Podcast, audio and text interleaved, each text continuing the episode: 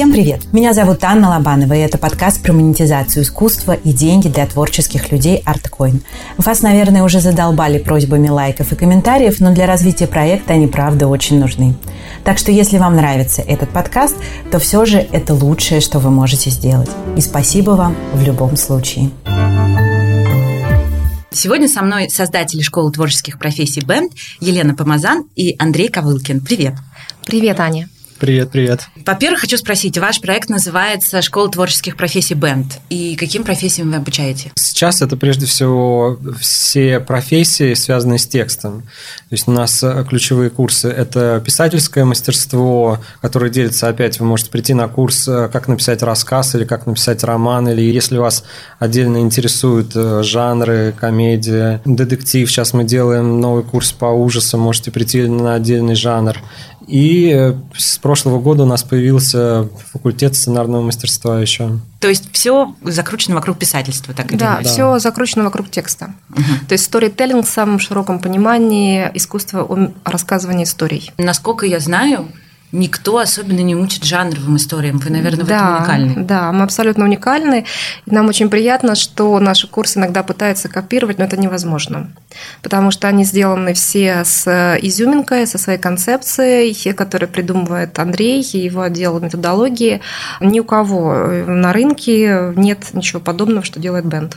Расскажите, можно ли научить писательству? Это очень частый вопрос. И вот вообще научить писать можно? Не обязательно книги или сценарий в целом. Да, и правда, вопрос, который все время задают, и каждый раз думаешь, как на него ответить. Сегодня буквально вот для журнала «Эльма» отвечали на этот же вопрос. Я, если честно, уже не помню, как мы на него отвечали, но попробую заново. Здесь можно смотреть немного шире. Вот как Лена сказала, можно смотреть на этот вопрос с точки зрения искусства рассказывания историй, да, потому что мне очень нравится, как в своей книге написал Юваль Харари, что искусство рассказывания истории, вообще рассказывание истории – это ключевая способность человека, которая позволила ему эволюционировать. То есть, по сути, это наша базовая потребность. Вот даже тот человек, который думает, что ему это совершенно не нужно, на самом деле это не так. То есть, если раньше, например, у человека было время, у него был досуг, у него более такая, скажем, разнообразная офлайновая жизнь, он постоянно рассказывал истории, каким-то образом это компенсировалось. Сейчас, если человек это не делает, в каком-то смысле можно сказать, что он страдает. Вот из-за этого, например, развита психотерапия. Тот же механизм работает в сновидениях, да, когда вам снятся какие-то сны тоже в виде истории. Поэтому, по сути, мы с какой-то стороны учим, а с другой стороны помогаем людям найти истории, которые в них живут, понять, как их можно рассказать, с кем можно поделиться. То есть наши курсы – это еще микрокомьюнити. То есть вы не только приходите и учитесь писать и рассказывать эти истории, вы находите еще своего читателя. Можно я добавлю? Как показывает практика, у нас все-таки опыт создания курса уже 7 лет. Только в том году онлайн прошли 6 тысяч человек, которые сказали нам «да». И мы не являемся курсами в записи, надо понимать, что это всегда живые эфиры, и каждый раз люди выбирают нас. То есть если говорить вот именно опираясь на голую статистику, да, научить писать можно. И мы это видим по тем студентам, которые приходят нулевые, либо абсолютно начинающие, и через год-полтора создают классные рассказы, попадают в лонглисты по итогам курса. А у нас всегда есть по итогам курса отбор лучших текстов, которые потом мы рекомендуем в журналы литературные, показываем издателям, либо сами выпускаем какие-то сборники. Но это отбор всегда. То есть да, научить возможно. Никто не отменял правил драматургии, там, начиная с Аристотеля, все эти арки героев, как делать персонаж, создавать конфликты. Это вот одна часть. А вторая часть, мне кажется, что мы, по сути, все авторы изначально, и в каждом из нас есть какая-то история, которая желают быть написаны, желают быть воплощены. И, по сути дела, курс, вот как Бэнд, это не только про методологию, это про нежность к себе в каком-то смысле. Понять, какая история внутри тебя хочет быть высказанной. И здесь, если ты будешь максимально честным с самим собой в рамках этого курса, и тексты будут получаться максимально живыми, максимально настоящими. Поэтому я считаю, да, конечно, можно научить писать. И более того, если мы будем обращаться к западному опыту, к западным классным каким-то бестселлерам последнего времени, Салли Руни, Илья Кинг. В общем, есть много-много примеров именно классных западных авторов, которые были когда-то студентами писательских курсов. Я сценаристике училась у американцев, и у них такой подход. Вот мне кажется, он с вашим совпадает. Они считают, что каждый человек за свою жизнь может написать хотя бы одну книгу, его личную историю. И их задача дать просто инструменты, научить как. А типа о чем каждый сам и так знает. Аня, я согласна 100%. Те люди, которые вас учили этому, они правы на 100%. Да, это тоже наш подход, что у каждого есть история, у каждого есть потенциал на сборник рассказов, либо на роман. Надо услышать себя, о чем ты хочешь говорить. И истории получаются тогда искренними, и тогда настоящими в кино, или в литературе, или даже пост в Инстаграм или в Фейсбук, когда это искренне. Что-то немножечко от психотерапии даже кажется. То есть ты, по сути, идешь от себя. Это тоже часть метода, да? Да. Безусловно. Да. Безусловно. И мы, когда даже создаем наши курсы, мы часто приводим метафору с терапией. Вот, например, курс поэзии. Курс поэзии, он не только про то, чтобы научиться писать стихи, но и про то, как научиться чувствовать мир. Я недавно ехал в метро и посмотрел, сколько у нас в Москве новых веток появилось. Все они разных цветов. Я думаю, вот раньше просто было назвать, да, фиолетовый, а сейчас уже как-то непонятно, как назвать. И вспомнил, что есть же такое понятие, что когда ты называешь цвет, вот новый, каким-то как-то определенный, ты начинаешь его видеть. И на самом деле тоже происходит и с чувствами. Вот поэзия, она помогает людям вот возвращать те чувства, о которых они уже забыли, и делать вот гамму этих чувств намного больше. Но то же самое и в прозе происходит. Поэтому, по сути, вот мы не про то, чтобы сделать там из человека Достоевского или Гоголя, это, естественно, невозможно. Мы стараемся делать целостный подход к творчеству, и, наверное, вот поэтому, несмотря на то, что мы про тексты, мы в первую очередь еще про творчество, а творчество живет в каждом из нас и нужно каждому из нас. Более того, у нас есть курсы, которые придумывались, когда мы разрабатываем новый курс, и мы закладываем какие-то смыслы, образы. Есть там ведущий образ, да, он психотерапевтичный. Например, у нас есть курс «Скажи жизни да». Мы его придумали, честно, в пандемию. Мы поняли, что люди совершенно обесточены от нормальной жизни, они закрыты в своих квартирах, у них мало сил на общение с близкими, на новую ориентацию какую-то в Зуме, работать в Зуме. И мы подумали, а чем мы могли бы помочь? Вот что мы могли сделать как проект? И мы придумали курс «Скажи жизни да», где рассказывали о том, как вообще преодолевать сложности, как это делают герои в книгах, как это делают писатели. Это сложный курс. Сложный курс, потому что он заставляет тебя смотреть на свои травмы, смотреть на свои какие-то страхи, на свои тени. Но это лучшие тексты, которые только могут рождаться в рамках онлайн-курса.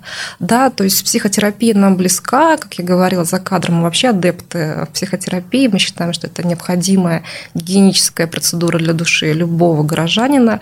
Да, Бэнд – это психотерапевтичное такое креативное пространство. Я вот сейчас вас слушаю, и мне стало интересно. Когда вы придумываете новый курс, что там больше? Творчество, методологии или вот психотерапии? Или, может быть, маркетинг вообще? Что руководит? Аня, там изначально любовь и страсть. И это не громкие слова, знаете, что вот здесь красиво об этом вот кинут на стол, вот страсть, любовь. Ну, правда так. Мы с Андреем абсолютные фанатики книг, литературы, писательства. Мы скупаем эти бесконечные книжки, обсуждаем на кухне, читаем интервью писателей, сами пишем в той или иной степени что-то. Поэтому каждый курс, он рождается не из маркетинга вообще.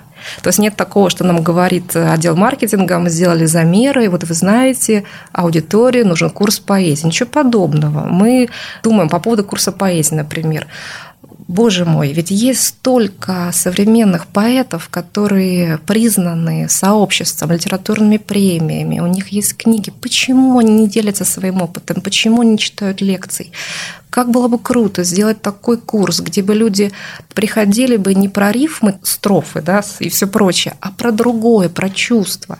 Поэтому всегда курс, какой бы вы ни назвали, либо мы не назвали, он рождается из страсти. Вот буквально сейчас, мы с Андреем прочитали одну книжку. Нам она очень понравилась. Мы связались с автором. Авторы предложили сделать с нами движ с бэндом. Пока мы не будем говорить ни что за автор, ни что за курс, но она откликнулась с такой вообще тоже страстью. Он говорит: ребята, я просто об этом мечтать не могла. Просто я настолько хотела делать классный курс с каким-то партнером, но началось все со страсти. Мы прочитали книжку. Понимаете? Как вы вообще решились создавать такой творческий стартап? Еще и образовательный, это свои там дополнительные трудности. Тоже из каких-то эмоциональных желаний? Абсолютно. Понимаете, мы когда-то хотели придумать какую-то бизнес-легенду, потому что у нас достаточно много запросов, особенно в последнее время на интервью. Проект становится все более и более публичным, что приятно. Но мы не хотим ничего придумывать. Мы, правда, когда-то, 7 лет назад, искали курсы, правда, кинокурсы, чтобы повысить свою квалификацию. Андрей работал тогда на телевидении, занимался документальным кино, и мы искали какие-то такие краткосрочные курсы. Андрей был не готов идти там во ВГИК или куда-то еще, и он сходил на одни курсы, он говорил: Лен, ну это прям вообще плохо. А Андрей, он методолог, теоретик литературы, то есть он тот человек, который имеет право говорить, хорошо это или плохо. Он говорит: это плохо. Сходил на другие, это тоже плохо. Я говорю: слушай, ну давай пофантазируем, а вот если бы мы с тобой были все могущие, делали свой проект, то какие бы это были курсы? И мы буквально в смысле вот набросали там на кухне на бумаге, что бы это могло быть, и мы там закладывали такие смыслы, что нет давлеющего мастера, мастер равен, да, что нет этой бесконечной нудной теории, нет, практика в полях сразу, принципы дружбы, неконкуренции, взаимопомощи. И мы это все придумали, а дальше начали происходить чудеса, и я передам Андрею слово, он расскажет про Пашу Руминова, про ArtPlay. На самом деле это удивительно, что я изначально работал как автор на телевидении и с документальными фильмами, и все хотел перейти на режиссуру. Я уже, в принципе, весь процесс все понимал, и не было вообще ничего, только идти там на второе высшее не было смысла. И мы попали на лекцию Павла Руминова.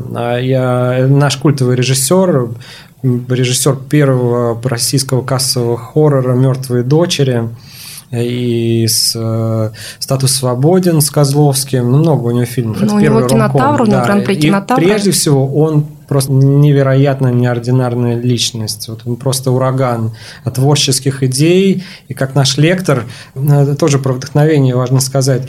У нас были студенты, которые писали сценарии, к ним приходили лекторы там из ВГИКа, именитые сценаристы, и они мучились, что-то придумали. Приходил Павел Руминов и каким-то образом гипнотизировал их, и таким образом вот проявлял вот скрытые в них живущие истории. И буквально там за 2-3 часа люди признавались, что, знаете, на самом деле мой любимый жанр – это слэшер, да, это разновидность хоррора. Я всегда хотел написать такую историю, и сразу рассказывал свои идеи, которые у него были, и оказывалось, что почти у каждого первого-второго эти истории есть. Мы пришли с Леной на лекцию Павла Руминова, и оказалось каким-то образом, что мы там всего, Лена и я, все посетители этой лекции. Еще девушка Паши. Да, и девушка Паши. Да, потому что что-то там продюсеры забыли анонсировать, а мы как-то с Леной узнали. И Павел, не вопрос, все равно буду читать лекцию, и он вообще забыл, что есть ли кто-то в зале или нет, и он предложил такую идею. Вот он говорит: существует, например, рок-банды, да, там, когда ребята собираются с гитарами, у них есть драйв, и вот за счет этого драйва в гараже они начинают рубить там крутую музыку, потом появляются Рамонес, появляется Пинк Флойд, Дорс, там все что угодно. Вот, а почему таких нету муви-бандов? Да, когда сейчас оборудование, техника подешевели. Единственное, что нужно, это пушка, микрофон и камеры, там, фотоаппараты с функцией видео. И, пожалуйста, объединяйтесь и вот рубите вот этот вот кинорок. И мы такие с Леной: а правда, а почему их нет? Это вот как раз то, что мы хотим, потому что нас всегда вдохновляла вот эта культура DIY, культура там мейкерства. Да панки мы, Ань, честно говоря. Может быть, мы выглядим прилично, но нас это панк-культура внутренней какой-то свободы и протеста, в хорошем смысле слова, и бесконечного креатива. Это наша суть. Да, и мы сделали первый такой курс и назвали как раз Movie Band. Это были именно проектные курсы по DIY кинематографии. И ребята настолько зажглись этой идеей, что мы думали, что к нам вообще никто не пойдет. Но у нас все места закончились на 3-й и 4-й день. Вот как бы искренне верю. Этого очень не хватает, знаю по себе. Иногда спрашивают что-то посоветовать. Я понимаю, что сейчас, слава богу, появилось длинное хотя бы хорошее образование, да, не государственное, но вот чего-то короткого совершенно нет. И поэтому я верю, что все сразу было раскуплено. У нас сразу первый выпуск, это фестиваль документального кино был Флаертиана, потом ребята попали на Короче, и они сами были в шоке, и мы были в шоке. И мы еще делали это для себя, потому что для нас тоже было повышение квалификации. Я, если честно, учился, защитил диссертацию в Институте мировой литературы, учился в Институте иностранных языков, но больше всего я приобрел именно на наших курсах, потому что мы слушатели. И потом, поскольку все-таки у нас страсть этой истории, потом мы сделали уже литературную мастерскую, которая тоже была такой небольшой, гаражной, но с теми же ценностями на ArtPlay. Давай расскажу. Да. Это интересная история, мне хочется ей поделиться, чтобы вы понимали, насколько бэнд – это, панковская культура, потому что, в общем, мы с Андреем запустили Movie Band, вообще у нас не было никаких кредитов, никаких дополнительных денег, спонсоров, мы просто делали это на каком-то драйве, страсти, и, замечу, у нас был 5-месячный ребенок. Это вообще отдельная тема. Да, это отдельная тема, но это факт. То есть вы можете представить, как нас драйвило невероятно, причем надо сказать, что мы были очень успешны до бэнда, то есть мы не ребята, которые решили вдруг, поиграть в бизнес. Нет, я была главным редактором в «Московском комсомольце», 2 журналов.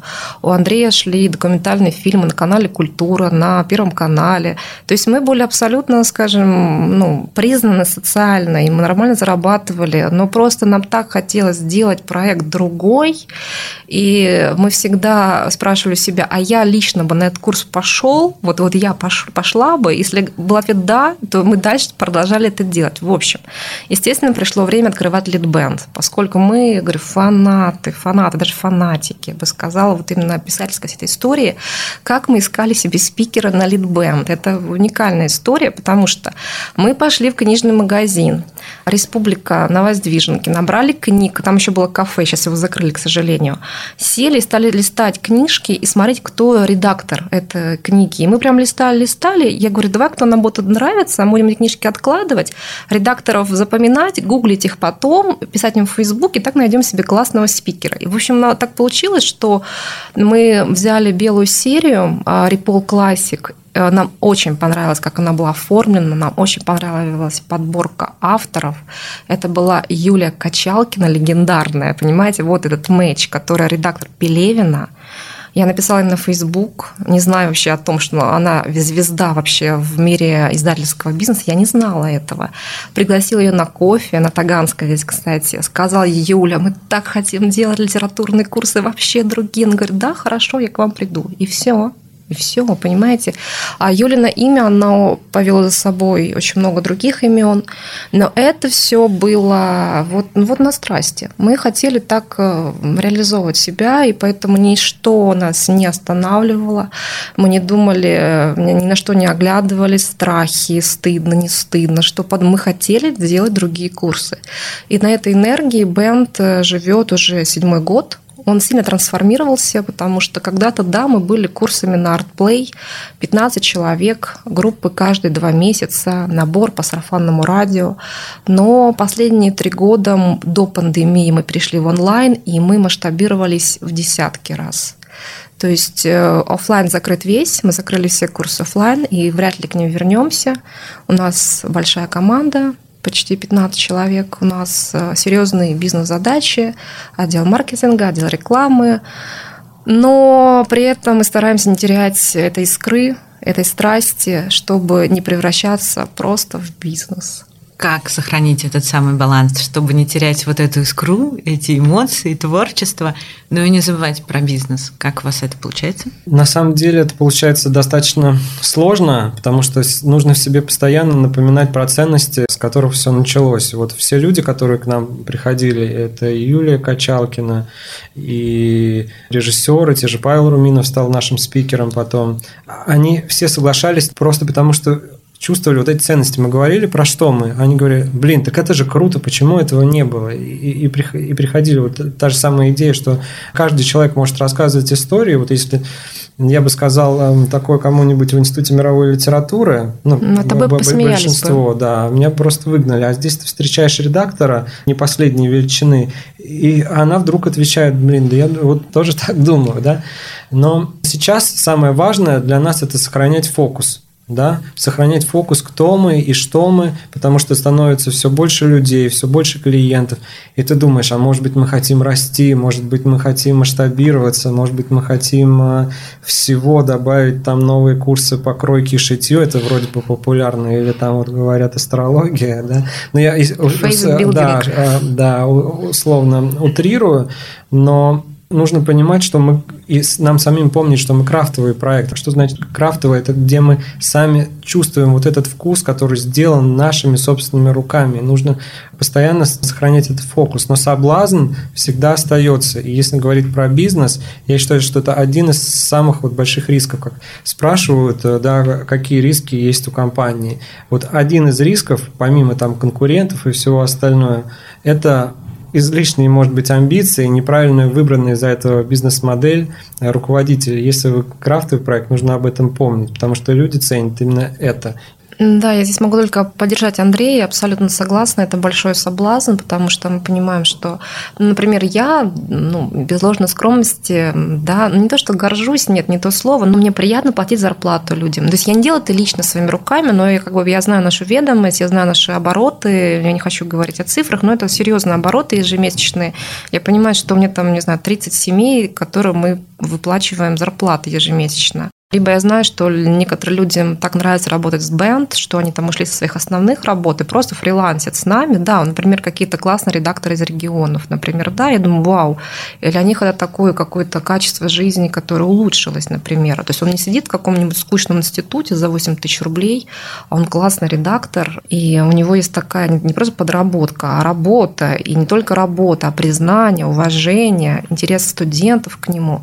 И вот масштаб Бэнд меня сейчас, конечно, тоже завораживает, мне это очень нравится, что такое количество людей, но, как сказал Андрей, это серьезный соблазн, каждый раз нужно себя бить так по лицу, образно говоря, по щекам себе, что типа нет, мы в это не идем, это не про нас, это просто про деньги, это просто про масштаб, нет, мы про другое. Вот сохранение фокуса и сохранение этой искры, это правда очень важно, очень важно. Мы немножечко подняли тему конкуренции. Вообще это сложная ниша с точки зрения конкуренции. Просто есть у меня личное ощущение, я, правда, должна честно сказать, что не очень в это погружена, если говорить про литературные мастерские, что конкурентов у вас мало, у вас очень уникальный продукт, назовем его так, да, ваши курсы. Конкурентов становится все больше и больше, литературных школ сейчас тоже все больше и больше, но здесь вот есть... Наверное, две позиции вот в развитии бизнеса. Первое – это то, что нужно постоянно отстраиваться от конкурентов и искать свою уникальность. Есть второй подход – просто искать свою уникальность и ни на кого не смотреть. Вот мы, наверное, ближе ко второму, и за счет этого у нас получается все-таки делать конкурентоспособные вещи. Но здесь еще важно сказать, что у нас суперская команда. Вот прям сложился очень крутой матч. У нас есть Юлия, она отвечает за цифры, за маркетинг. Она просто топ. Она была одним из первых человек. Работали в Нетологии, этот проект двигали вперед.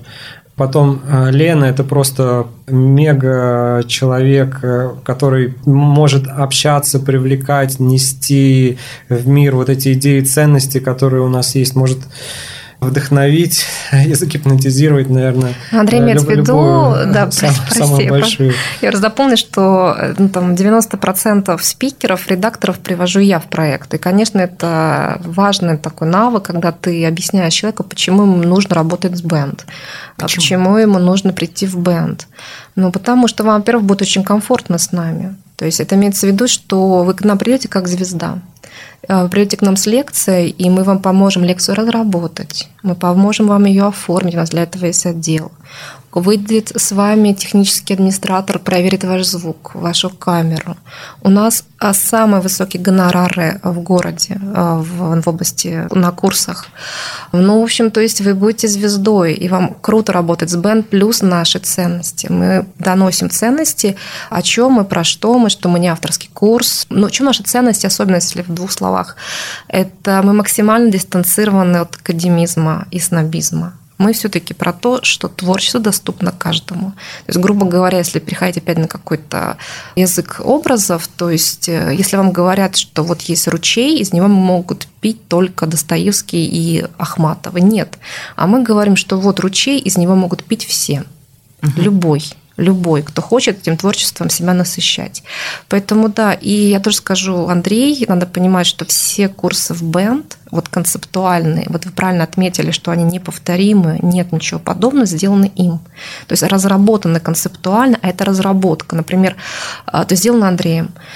У нас есть курс «Как написать роман». Мы им гордимся, потому что именно после этого курса нас заметило сообщество критиков, и была очень позитивная критика именно. Для нас это важно, нам это интересно. Но Андрей разрабатывал этот курс полгода. То есть, понимаете, мы не на коленке его делали, прочитав 2 книжки, а мы проводили исследования, глубинные интервью, мы закупались литературой с Amazon, мы делали гипотезы, мы подбирали оптимальную программу, потому что курс «Как написать роман» на Западе самый дорогой. Мы понимали, что наша аудитория не сможет заплатить, там, не знаю, 300 тысяч за то, чтобы написать книгу. И мы думали, как найти такую формулу волшебства, чтобы люди написали первую главу, подробный синопсис, разработали персонажи, при этом им было ритмично по образовательному процессу, результативно, и Андрей придумал. Это очень успешный курс, мы, правда, им гордимся. Мы считаем, что такого продукта на рынке нет и вряд ли будет.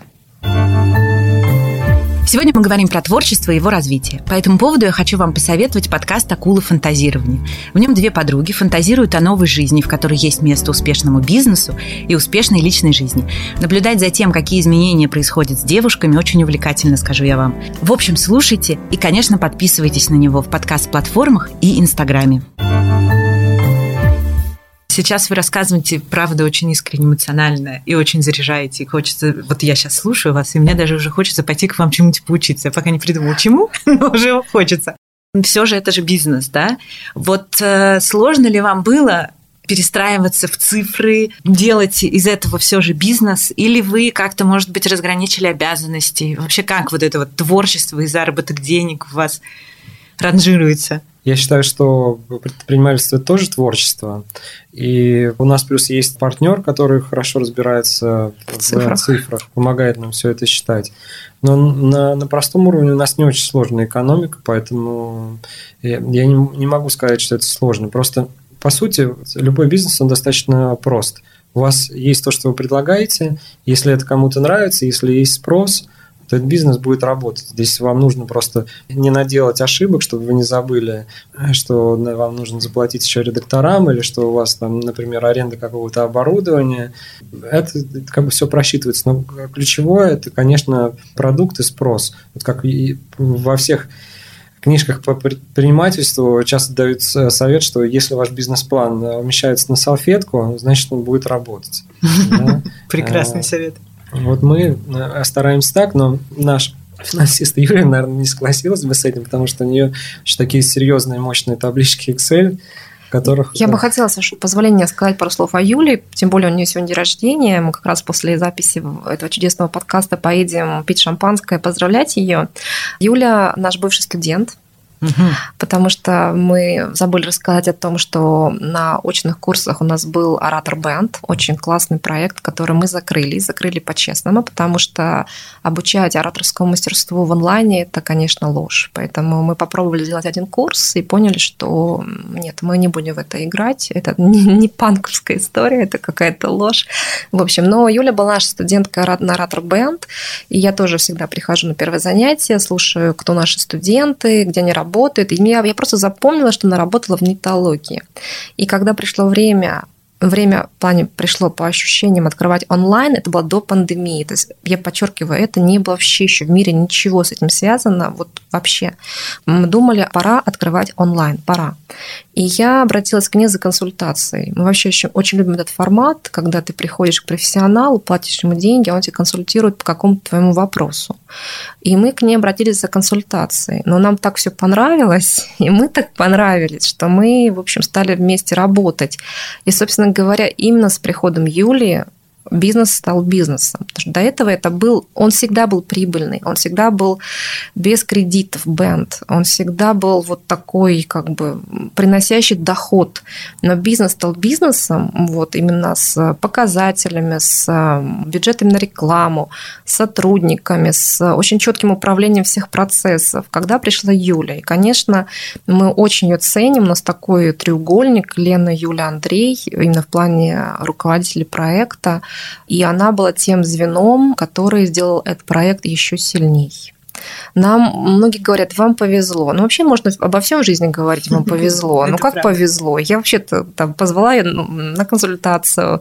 Мы заплатили деньги, по-моему, или не платили, уже не помню. Ну, в общем, была какая-то первая встреча, потом были какие-то разговоры, пробы в отношениях. То есть не было сразу «приходи к нам партнером», нет. Да, все получилось, мы ценим наши отношения, мы хотим идти дальше, мы совпадаем по ценностям, по амбициям. Это очень приятно. Я помню, что у нее сегодня день рождения.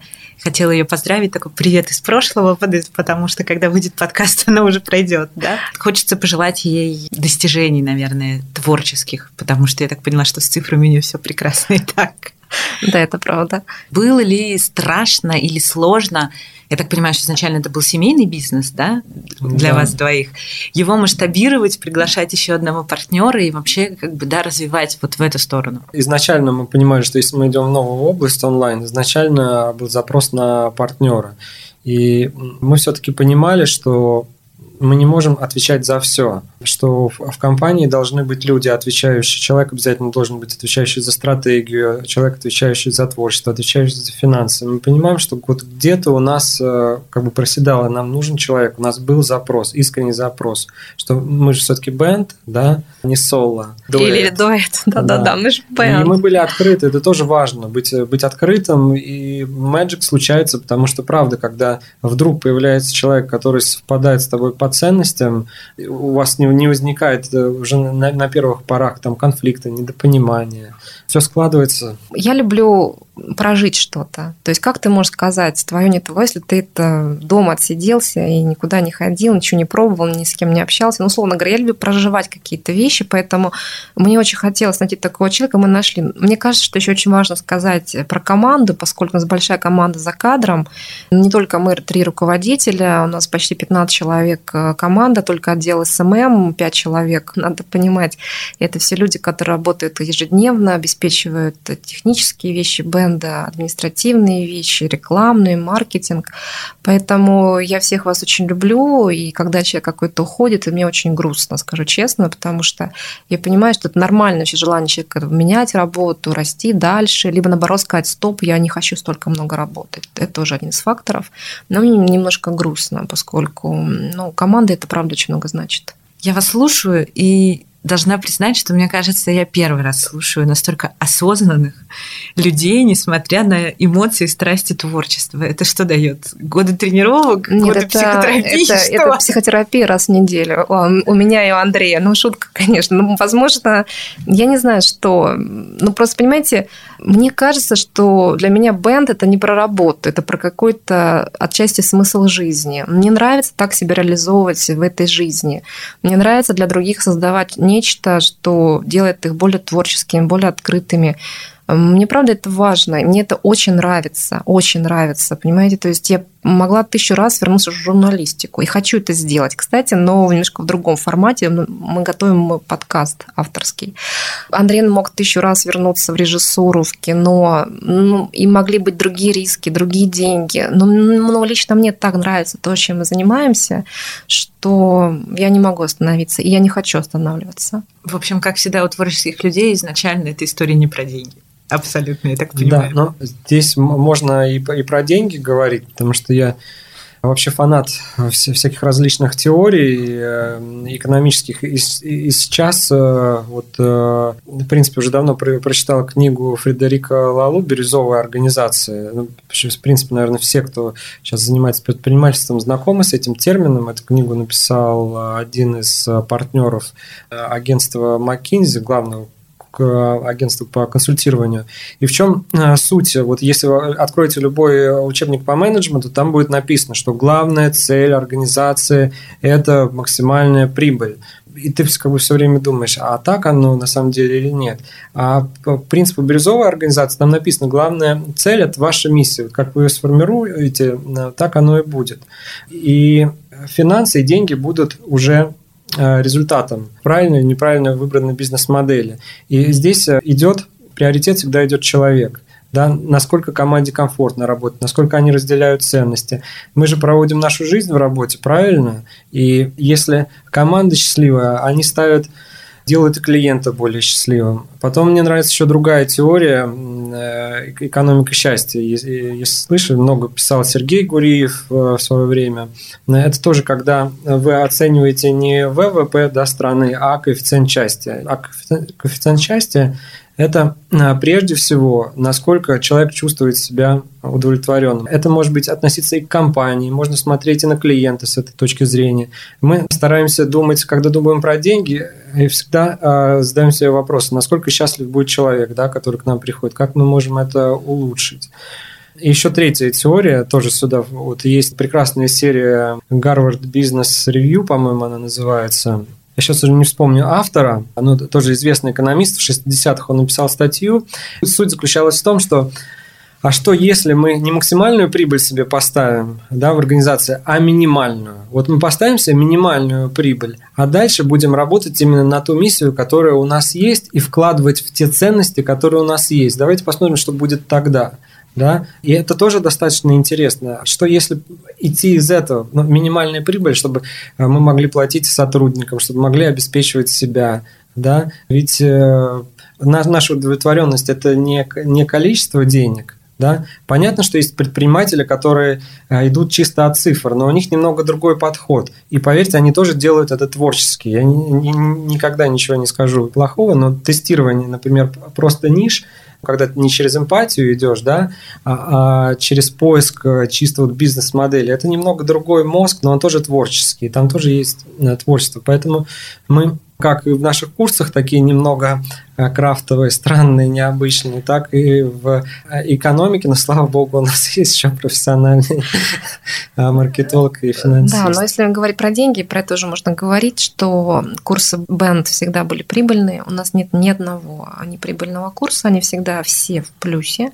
Наверное, мы подписаны в Инстаграме, вы могли бы меня спросить по поводу курса о любви, курс о любви тоже всегда был в плюсе, но есть цена продвижения, и она немножко не бьется с тем, сколько мы зарабатываем на этом курсе по итогу. Это важный показатель для бизнеса, потому что даже цикличная история, то есть сколько мы тратим денег на то, чтобы про этот курс узнало там какое-то количество людей. То есть здесь нам немножко не нравятся цифры. Поэтому курс про любовь, он будет вот в таком виде, в котором сейчас он есть у нас в последний раз, но это не означает, что он не воскреснет в новом формате, с новыми ценностями, с новыми спикерами там, через какое-то время. Хотела уточнить про третью модель экономическую, никогда про нее не слышала. Правильно я понимаю, что вы, значит, считаете необходимый минимум, там, свои потребности, траты, да, и так далее. И вам надо его закрыть, а дальше вы уже работаете над качеством, ценностями и другими параметрами. Если будет больше, хорошо, но главное закрыть этот минимум. Правильно я понимаю? Да, но здесь, понимаете, здесь можно сказать, что мы изначально с этого начинали и придерживаемся этого принципа. Мы все-таки смотрим и на цифры тоже. Но мы, понимаете, здесь очень важно, вот с чего мы начинаем разрабатывать проект. Мы начинаем его разрабатывать с цифр, да, ну вот как мы заработаем максимум, либо мы его начинаем разрабатывать с того, как все-таки сделать классный продукт при минимальной его окупаемости. Здесь я могу ошибаться, сам не экономист. То есть это именно вопрос к подходу. А когда у вас все получается, здесь, понимаете, вот как буддисты, они достаточно хитрый подход используют. Они говорят, откажитесь от всего. Да? Но что это значит? Что когда вы откажетесь от всего, то вы получите все. В чем заключается суть, что если вы просчитаете минимум, начнете вкладывать в качество, то посмотрите, что будет. Может быть, это будет еще интереснее даже с точки зрения денег, особенно если вы творческая команда. Да? То есть это может принести вам намного больше прибыли. Здесь еще важная мысль, что разработку любого курса начинаем не с цифр. Нет. А вот с чего, кстати? С идеи. С идеей жанра или с идеей как с человека? То есть вы, например, прочитали книжку, как вы рассказали, да, и вы поняли, что вы хотите с этим человеком что-то создать. Ну, я думаю, что здесь у каждого свой подход. Я большую часть жизни работал автором на телевидении с научно-популярными программами, с документальными фильмами. И у автора всегда есть вот как бы такая штука, ему нужно придумать идею, которая коснется очень многих людей, что они будут ее смотреть. То есть здесь маркетинга нет у этого автора, но он интуитивно, он не может просчитаться, потому что есть рейтинги, есть, всегда дают выкладку, сколько людей в данный момент смотрели этот канал, поэтому ты интуитивно должен чувствовать, зайдет это или не зайдет. Может быть, это уже как бы система прошлого века, и мы работаем на каких-то совершенно непонятных авторских стратегиях, но именно так мы подходим. Лично я подхожу к разработке курса. Я просто интуитивно чувствую, но плюс мы очень много общаемся с нашей аудиторией. Да, мы очень хорошо знаем, Аня. Постоянно проводим. Что она хочет, да. Чего она от нас ждет, что ей нравится, что ей не нравится. То есть вот этот метод глубинных интервью бесконечных, которые мы опрашиваем. А еще, вот вам еще подарок, поговорите с нами. Ну, я так шучу. Но, правда, это очень важно понимать, почему люди выбирают вас. И надо понимать, что нас выбирают не единожды. Бэнд выбирает... Это круто. То есть каждый третий студент выбирает Бэнд 4-5 раз за год. Невероятно. Да. Ну, а кто, кстати, ваш основной студент? Ой, это сложный вопрос. Разные очень, да? Это очень разные, но это не молодые люди. То есть наш средний возраст от 30. То есть те, кому уже хочется самореализации какой-то. Либо у них все настолько супер самореализации, потому что очень хорошо все самореализация, но им так хочется какого-то такого потокового творчества, понимаете? Вот именно пописать рассказики в классной компании. Может быть, это умеет делать великолепно, у него же там 2 сборника вышло, да, и он там заслуженный какой-нибудь автор. Но ему так классно в это окунуться, поэтому, когда нас спрашивают, у вас только новички? Да нет. У меня даже есть такие кейсы, я вообще ими тоже горжусь, как все-таки тщеславная продюсерка, когда очень известные люди, которые возглавляют факультеты в других вузах, приходят к нам инкогнито просто пописать рассказики или стихотворения. Мы забыли сказать о том, что одна из фишек Бэнда, что нас отличает от многих курсов, это сильная, классная редакторская группа. То есть на все домашние задания студент получает обратную связь от редактора. И это не редактор ноунейм, который бывшая студентка сидит и там вам что-то пишет.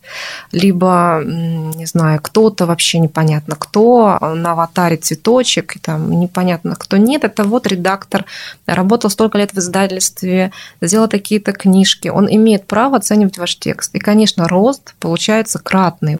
Стараемся, чтобы ребята сразу писали законченные истории. У нас есть, конечно, этюды и все, но очень часто... Меня, по крайней мере, смущало, когда я учился, постоянные задания этюды. То есть не как будто этюд – это какая-то работа, это тоже важно. Но у нас сразу ребята из пишут, это мини-рассказ. Да? То есть, условно, даже к концу марафона, у нас самый частый это... Один из популярных наших продуктов – это вот писательские марафоны по жанрам. То есть человек пишет уже 5 небольших историй. И одну большую. Да, и одну большую. То есть, когда ты уже работаешь над каким-то своим авторским произведением, ты проходишь вот этот весь путь, может быть, ты сразу окунаешься в большую воду, но обучение происходит намного интенсивнее. и намного быстрее. Мне кажется, тут еще важно же ощущение законченности, да? Конечно. Что безусловно. Ты точку поставил, иначе это же тебя внутри ест и продолжает сидеть. А точки люди ставят благодаря дедлайнам.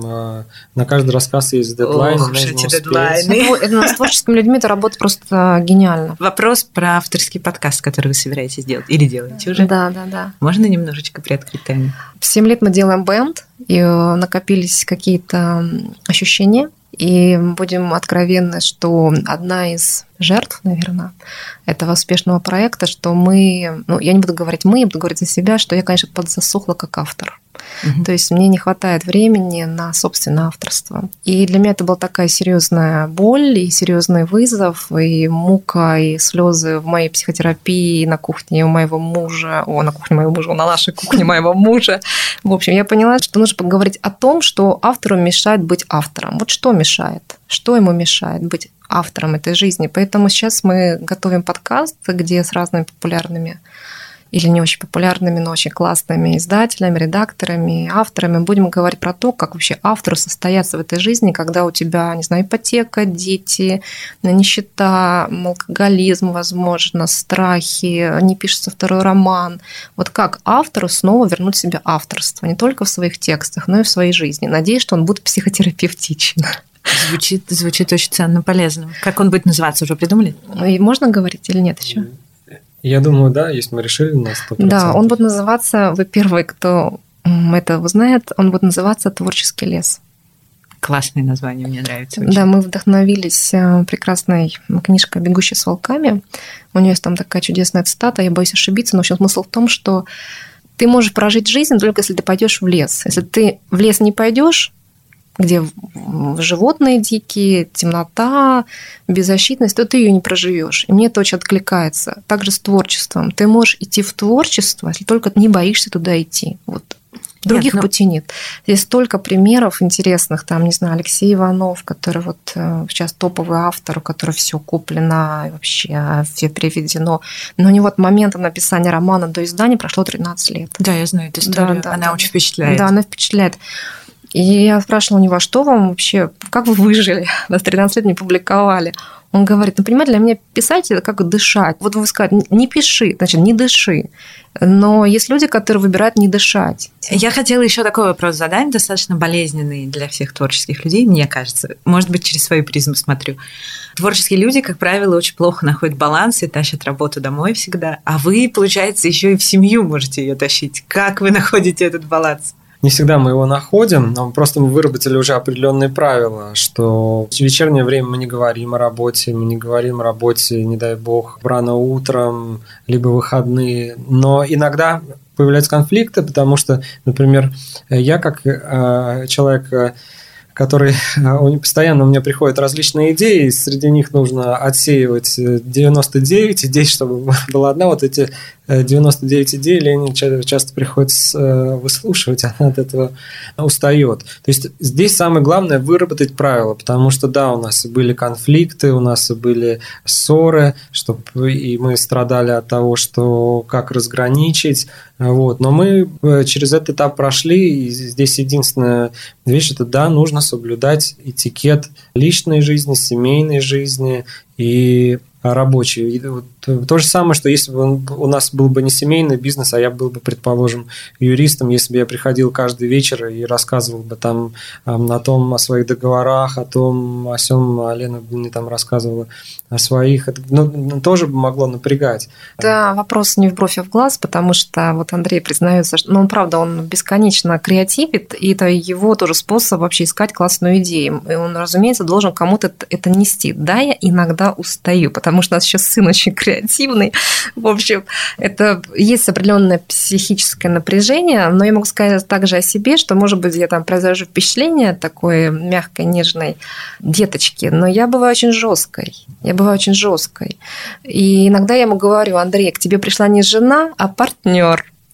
Но меня научила этой фишке психотерапевт. Она говорит: приди, скажи, сейчас кто пришел, жена или партнер? Я ему говорю: сейчас пришел партнер. Вот у нас там такая проблема, вот такая ситуация, давай решать, понимаете? Это помогает. Но, разумеется, это все произошло не сразу, вот бах, и мы такие, в общем, осознанные здесь, в общем, сидим и рассказываем, как жить. Нет, разумеется, конфликты нужны для классного сюжета, понимаете? И вообще, естественно, наш бизнес, он тоже какую-то имел под собой историю нашего тоже аркогероя, да, каким мы были, каким мы стали. Но мы стараемся договариваться, потому что все-таки помимо того, что у нас бизнес, мы все-таки не помимо того, а прежде всего мы семья. И да, вот иногда меня спрашивают какие-то глупые вопросы, Инди, там, что бы ты выбрала? Я не хочу ничего выбирать. Вообще какая-то тоже детская позиция. Сходите к психотерапевту. Не нужно ничего выбирать. Или семья, или бизнес. И семья, и бизнес. Но в определенных пропорциях, да, чтобы это не мешало и не наплывало. Но при этом, положа руку вот себя на грудь, скажу, что вот когда была пандемия, я понимала, что мне помогает выжить. Это было тяжелое время для всех. Семья, а не бизнес. То есть я понимала, что у меня есть муж, с которым мне очень комфортно во всех смыслах. У меня есть ребенок, который меня обожает, я обожаю его. У нас есть книжки, которые нам доставляет Озон, доставка еды домой. Ну и, в общем-то, оказалось, что ты можешь выжить даже в апокалипсис. Поэтому я считаю, что даже когда вы думаете про баланс работы и семьи, все равно есть то, что самое главное. Для меня самое главное – это семья, как ни странно. Но это же известная фраза Балабанова, да, великая, найти своих и успокоиться. Мне кажется, это про это как раз. Да, и я здесь еще добавлю, что мы друг друга дополняем, что мы здесь в бизнесе, наверное, еще как соавторы, потому что все начиналось, мы совершенно не планировали, вот давай там станем бизнес-партнерами. Когда я работал на телевидении, мы параллельно сделали еще компанию, занимались корпоративными фильмами, и все происходило само собой. Лена говорит, а вот там у меня есть там такие-то ребята, давайте там с ними поговорю. Им интересно, да, например, кино. Когда Movie Band мы делали, все из разговора. То есть мы говорим, что нам интересно, Лена говорит, что интересно, как это может быть.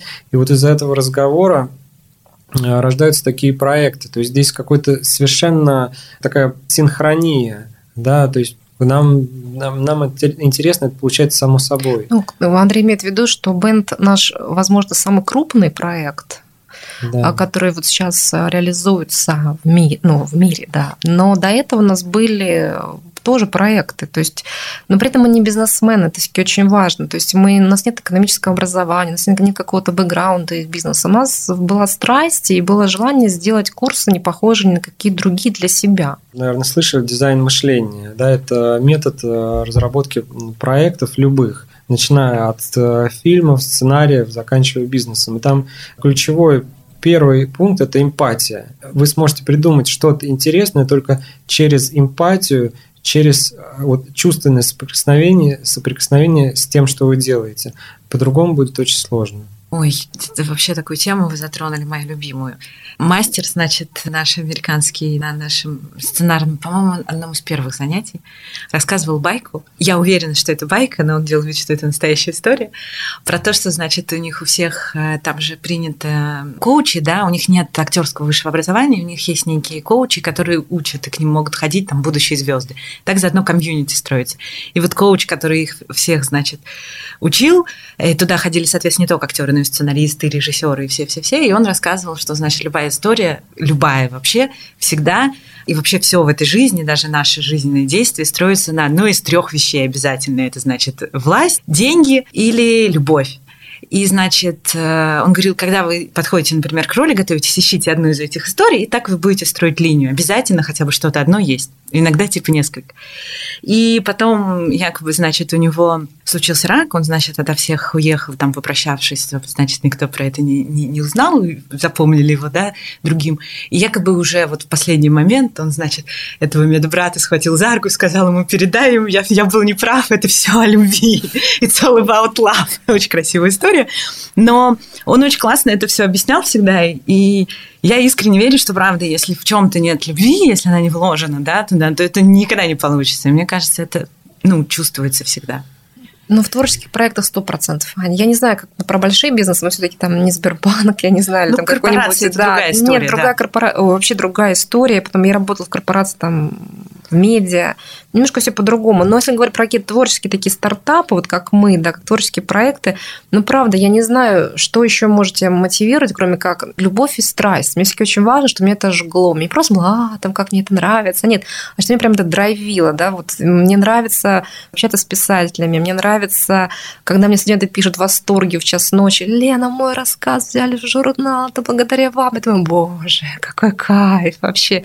Мне нравится, когда я вижу количество студентов на курсе 500 человек. Я думаю, господи, 500 человек купили курс в Бэнд. Вы понимаете? Если откатиться назад и вспомнить, как все начиналось, ваша самая большая ошибка и провал, даже если тогда это не казалось. Да, я готова ответить. Вы знаете, когда мы только начинали, мне очень хотелось позвать в спикеры каких-то конкретных каких-то конкретных людей. И это была большая моя ошибка начинающего продюсера. Я еще раз скажу, я не продюсер, у меня там первое образование журналистика, второе, что там, лингвистика, и третье почти там я закончила сценарный факультет тоже. Вот. Но я не продюсер по образованию, и когда я вот была таким начинающим продюсером, мне очень хотелось позвать некоторых людей на вот наш проект. И это была большая ошибка их уговаривать. То есть если человек не хочет по какой-то причине, мы кажемся ему неинтересными, маленькими, непонятными, отстаньте от него, Лен, отстань. Не нужно уговаривать, продавливать. Это получалось, да, очень плохо. То есть приходили такие звезды с такими именами иногда, ну, в издательском бизнесе, не в плане звезда, поп-звезда.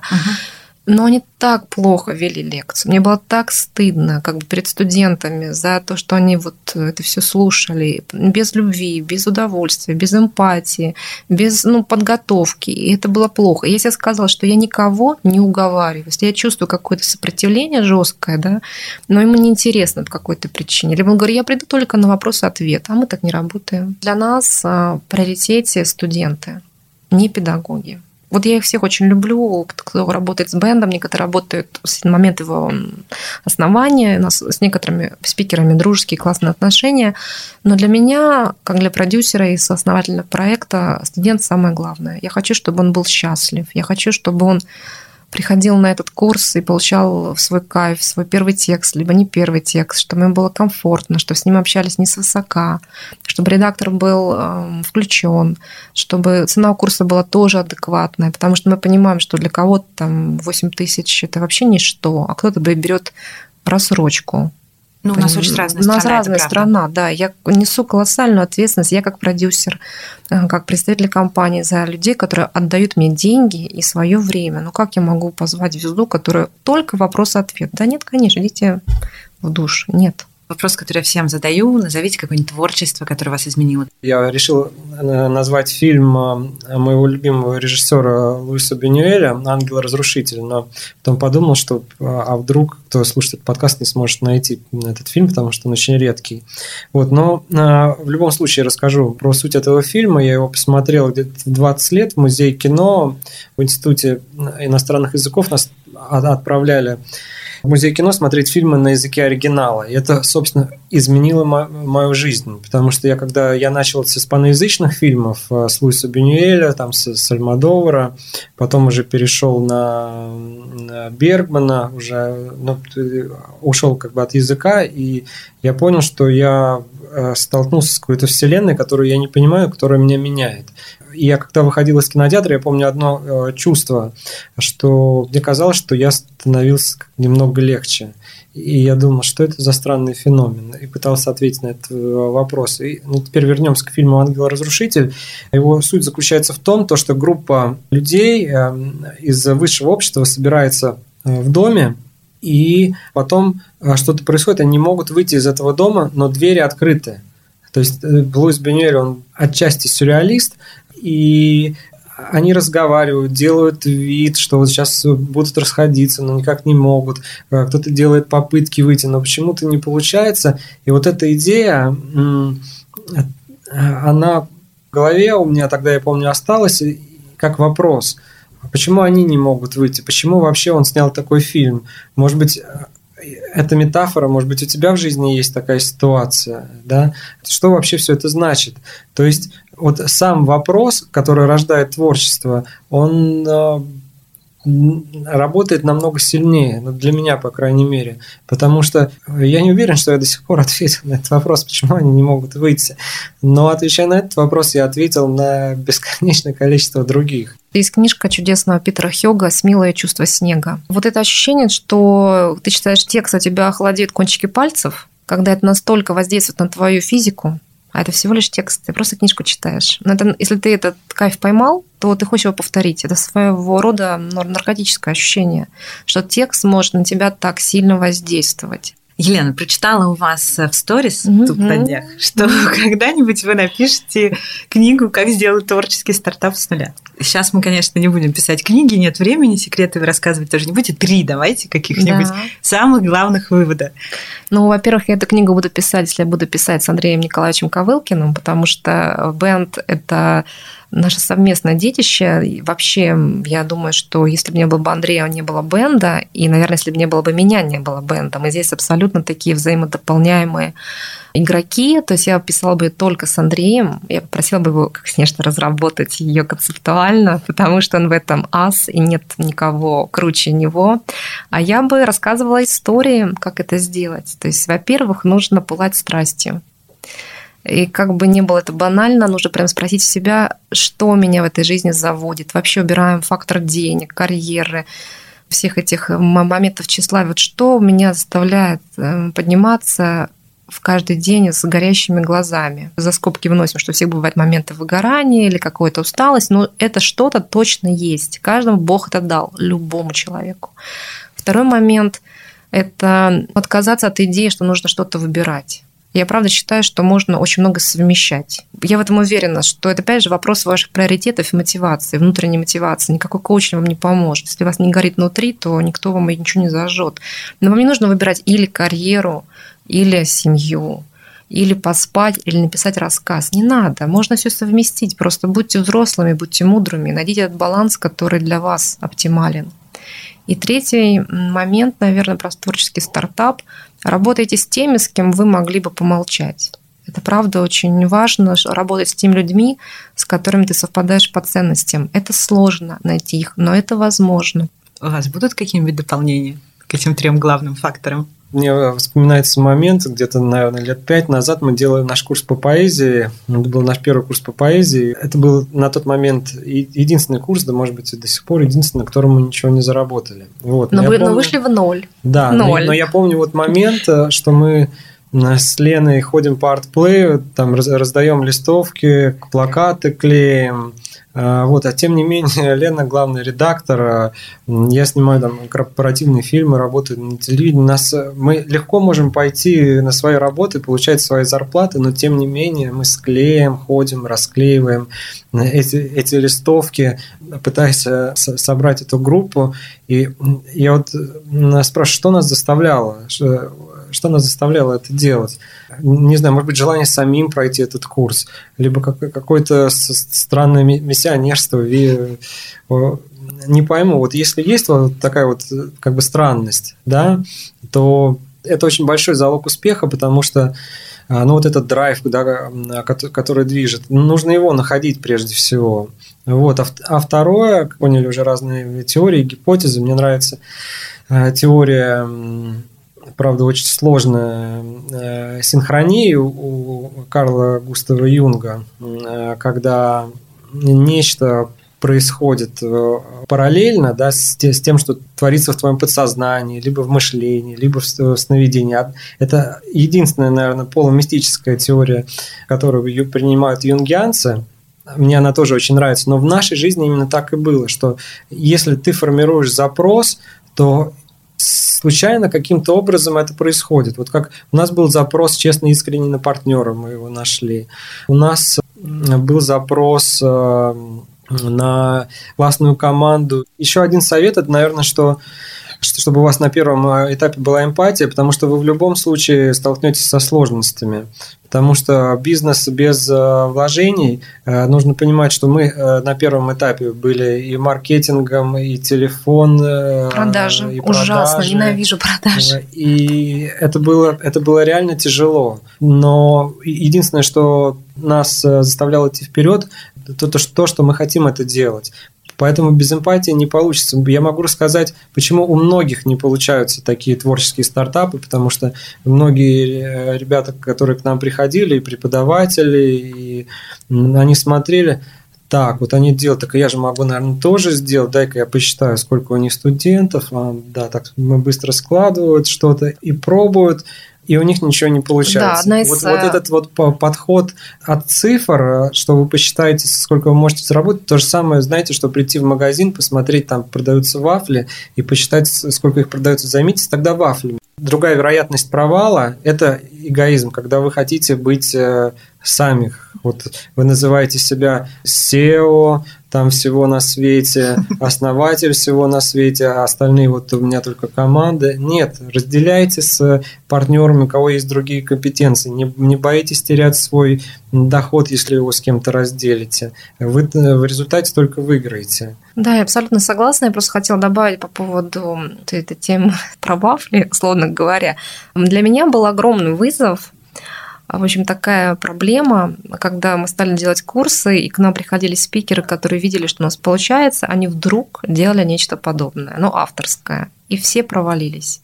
Но для меня это было вот первый раз, второй раз был таким глубоким разочарованием, такое каким-то невозможным детским предательством. Вот только что мы пили чай, обсуждали курсы, там, не знаю, планировали сборники, и вот через 2 месяца ты просто уводишь студентов ненадолго, моих, да, к себе и провал. И это случается постоянно. Спасибо вам большое. Надо заметить, что я, видимо, не зря вспомнил про историю It's All About Love. Надо рассказать слушателям, что у вас даже на руке есть браслет Бэнд.